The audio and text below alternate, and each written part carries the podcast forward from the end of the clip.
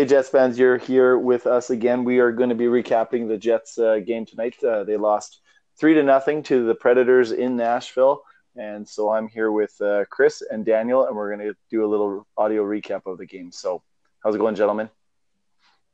Not too bad. How are you, buddy? Uh, doing doing all right. Uh, Daniel, I, I know you're out there. I can hear you. Yeah, I'm I'm here somewhere. Yeah, yeah, I'm yeah, good. You know, there. just uh, reeling a little bit from that game, but so I think between the three of us, we probably saw the game twice because Daniel, you missed a bit at the beginning, and mm-hmm. I missed a bit at the end there, and then Chris, you were able to watch most of the game. So I think I think we probably got the whole thing covered at least twice. So uh, we'll we'll ta- we'll we'll go with that. Um, so uh, what we've been typically doing, Daniel, you already know this, is we kind of do some highs and some lows of the game, and uh, there's uh, some other interesting talking points uh, too. So uh, maybe Chris, we'll start with you because you managed to catch the whole game. Uh, what were some of the highs of the game? Did, the, did was there anything any good stuff from this game? Anything to build off uh, of? Well, I don't know if it's to build off of, but Hellebuyck was was great again tonight. I know it ends up being three goals, but uh, he played he played really well, very stable. Uh, his own, you want to put it that way, uh, very square and all that, uh, and a couple of goals near the end were you know odd man rushes and and stuff like that but he looked he looked strong tonight. Um, tough to find something somebody else that really stood out for me. Um, yeah. the I guess the Lowry line was pretty good again tonight. Um, you know, I don't really the top line. Here's what. Well, we're, we're doing positive, so I, yeah, I didn't see much else other than Hellebuyck and and really that Lowry line, and obviously the PK. If you have nine, you know, nine uh, penalty kills, and I I don't think they even ended up giving up one. And a couple of five on threes. I mean, you're doing something right on the PK, but yeah, I don't I, I don't think there was uh, any uh, power play goals scored for either team. To, well, obviously not the Jets; they didn't score at all. But for uh, Nashville, they did not score on the on the power play. And you're right; they had uh, eight or nine uh, chances there, including the five on three, which was crazy that they didn't get some something or even some more shots. So yeah, the Jets were pretty good at suppressing that. So uh, Daniel, how about you? you? You see any good stuff here or no? Ah, uh, well, obviously, had like uh, Chris said, um, Hellebuyck was amazing once again. The the last two goals, actually all three goals, really were kind of on odd man rushes or breakaways, if I'm not mistaken. So there's not really a whole lot for him to be blamed on there or whatever. I mean, he kept them in the game during the second period when they had whatever it was eight minutes of power or penalty kill time straight. It was like running PK time basically. Yeah. Including a couple five on threes in there. Um, so that was that was good to see Hellebuyck. I mean, it's basically what we've come to expect of him, which is which is fine. And uh, I guess Kyle, I obviously I like Kyle Connor's game again. He had a very good chance to tie it at one, but he couldn't quite finish had he scored that goal, we might be talking about a different result right now. But that's where we are now. Okay, and for myself, uh, for high, I you know again I didn't catch the the whole game, but just given that we keep saying that the or you, you both mentioned that their goals were mostly uh, odd man rushes, and uh, Hellebuyck obviously stood on his head. They, we faced a lot of shots, but uh, defensively, could you say that we played better as a team because a lot of this there's a lot of time that we spent on the PK, so then that's not counting against typical five on five defending, and uh, as well the fact that the goals that they did get were um, mostly on those odd man rushes and those kind of opportunities. Is it uh, a fair statement to say that the defending as a team and the defensemen themselves got a little bit better, not as shaky? I mean, especially compared to Myers in Dallas and, and Morrow in Dallas too, uh, seemed like they're a little bit better is that a fair statement? Well, you could maybe. I mean, Chiarot had a horrendous giveaway for the breakaway, and Byfuglien wasn't much different. Um, I know at the end of the game, um, on the third goal, um, they're trying to make something happen, but Myers has to know better than to pinch. Maybe not to not to not pinch, but pinch the way he did. Either get there or or don't pinch, because right. that was pretty weak. So all three were glaring mistakes, kind of on on defensemen, if you ask me. Uh, Chiarot's pass was just awful. I think this is one of those games too because of the um, amount of power plays and penalty killing and all that, as well as there was no whistles for about 10 of the first 12 minutes. Yeah. Um, this might be one of those games where they, as they say, they throw away the tape.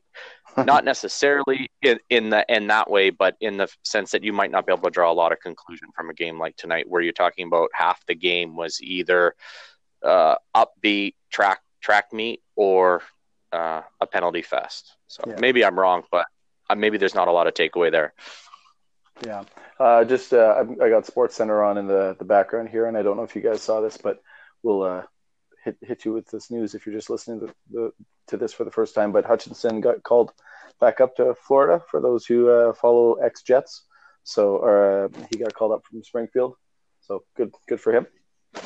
Yeah, he'll get some games too, I'm sure, because Luongo's going to be out for a minute. So yeah, yeah, for sure. So anyhow, I just I just saw that go across the ticker, so I thought I'd mention that. Okay, so some lows. I'm sure there's a couple that uh, we can we can uh, draw from this. Um, I'm going to start though, uh, just because uh, I don't know. I'm just going to. Uh, Perreault, the last two games, very very limited minutes. Now I know that he's, and I mentioned this last time, he's playing with the the young guys, but the whole idea of him playing with the young guys is so those guys can get a bit more time with a responsible veteran, especially somebody like Perreault, who we all know makes every line better. But uh, I, I, believe he was at about six and a half minutes for the night. And then, given how much uh, penalty kill time there was and the loss of Armia, I remember John Malloy earlier in the year saying, or earlier before the season started, uh, saying Perreault would be a great penalty kill guy because he's like a way more skilled, uh, intelligent Armia. And to see him not out there for any penalty kill time was a little bit surprising. And I know obviously when there is a, a one these games with uh, lots of special teams, uh, you expect the minutes to be all over the place. But for him to not get any of that PK time and then be limited, like I said, to six and a half minutes, it just seems unusual that he wouldn't get that. So that would be a, a low for me. I did not enough Mathieu Perreault uh, this game and the last game. I, I don't remember uh, the first two games as as well to say what he did there, but would like to see a bit more of him. You know, helping out those guys and, and getting the minutes, but also helping out the PK when they got to be out there for half the game. So, yeah, uh, Daniel, how about you? What's uh, what's some lows for this game? I know there's some. Yeah, there's yeah, there's probably a few there. Um, back, I'll just go back to your little Perreault thing. He had uh, yeah six minutes uh, time on ice. Uh, Vesalainen had under six once again. So, and I think he played the last full minute of four and four there with Roslovic. So that's kind of something to uh, keep an eye on and stuff. I mean, might as well send Vesalainen away to to play 20 minutes a night somewhere. And a few other comments on the uh, the ice time, like you said. Even with his 10 minute misconduct, Tyler Myers finished with over 17 minutes of ice time, and uh, Morrissey and Byfuglien uh, led the way with uh, 26 26 and 25 57 so that's just a little note on the ice time there tonight. But anyways uh to some blows of the game obviously the jets discipline they absolutely lost their minds in the second half of the second period. Um i mean people blame the refing for that. I don't really see how it's the refs fault that they were interfering with preds or or slashing them or cross checking them or, or trying to punch them in the face i mean that's just kind of you got to learn to control yourself a little bit and not take nine penalties or give them nine pen uh, power plays in the game. Um, and there was a couple of offensive zone penalties too, I believe. The um, Chiarot took one at the Preds blue line, I believe, in the first period, and then Ehlers had that interference was in the O zone as well. So that's kind of double bad, right? You took a penalty, but then you took it 200 feet away from your your own net, as they say. So that's yeah. kind of what I'm thinking on that. It's actually 180 feet, but that's whatever. Yeah. All right. All right. Okay, Chris, on to you. Uh, what what? Actually, the one at the blue line was like 150 minutes, but or 150 feet, but yes. oh, you know what? We uh, we just lost Chris, so I guess he's not going to get to say his low.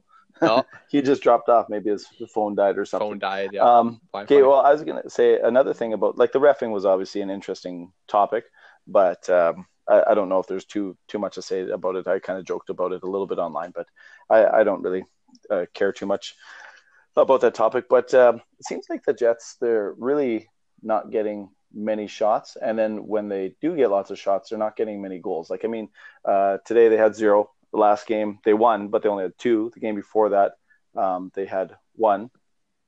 uh, in Dallas, and like obviously they started off the season with five. So I have a little bit of a concern for the fact that these, you know, the lines that I, I think you and I would and many others would probably agree that they're not fully optimized.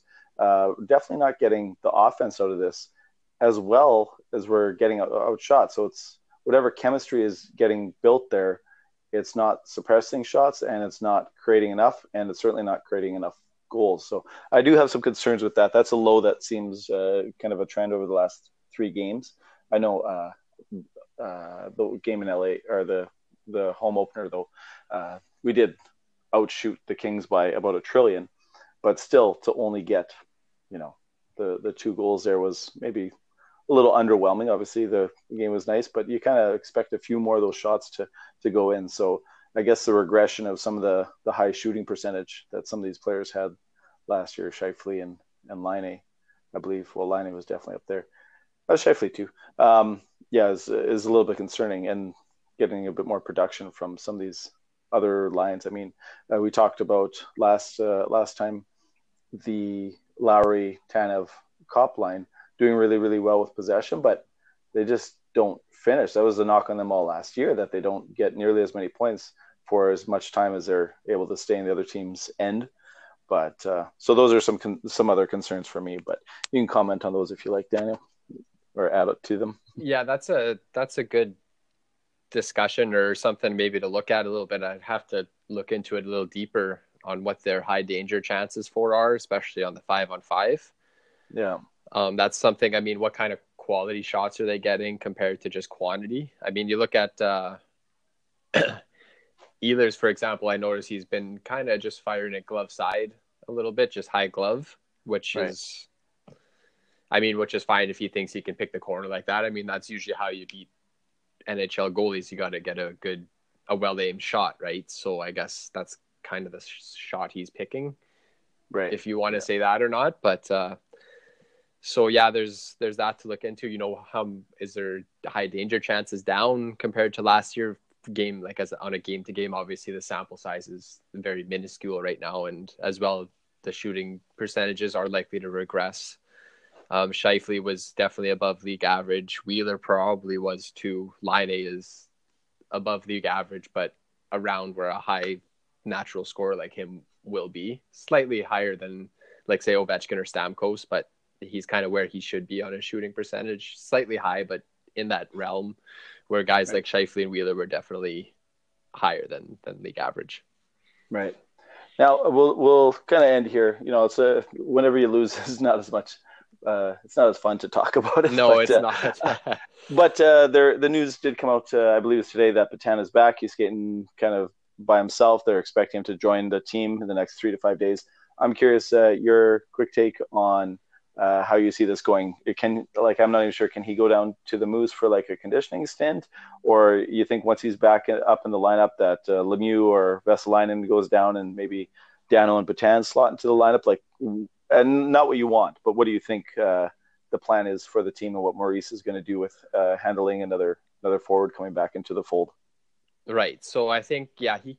I believe he can go down for a conditioning stint of I think it's like 10 days or something. So not too certain they'll be doing that with him at this this early in the season. I mean, he'll be skating on his own for a few days, and then he'll join practices, I assume, uh, starting into next week. I guess they're on a six-game homestand, which will kind of help. They'll get a lot of practices in at the Iceplex or MTS Bell MTS Arena.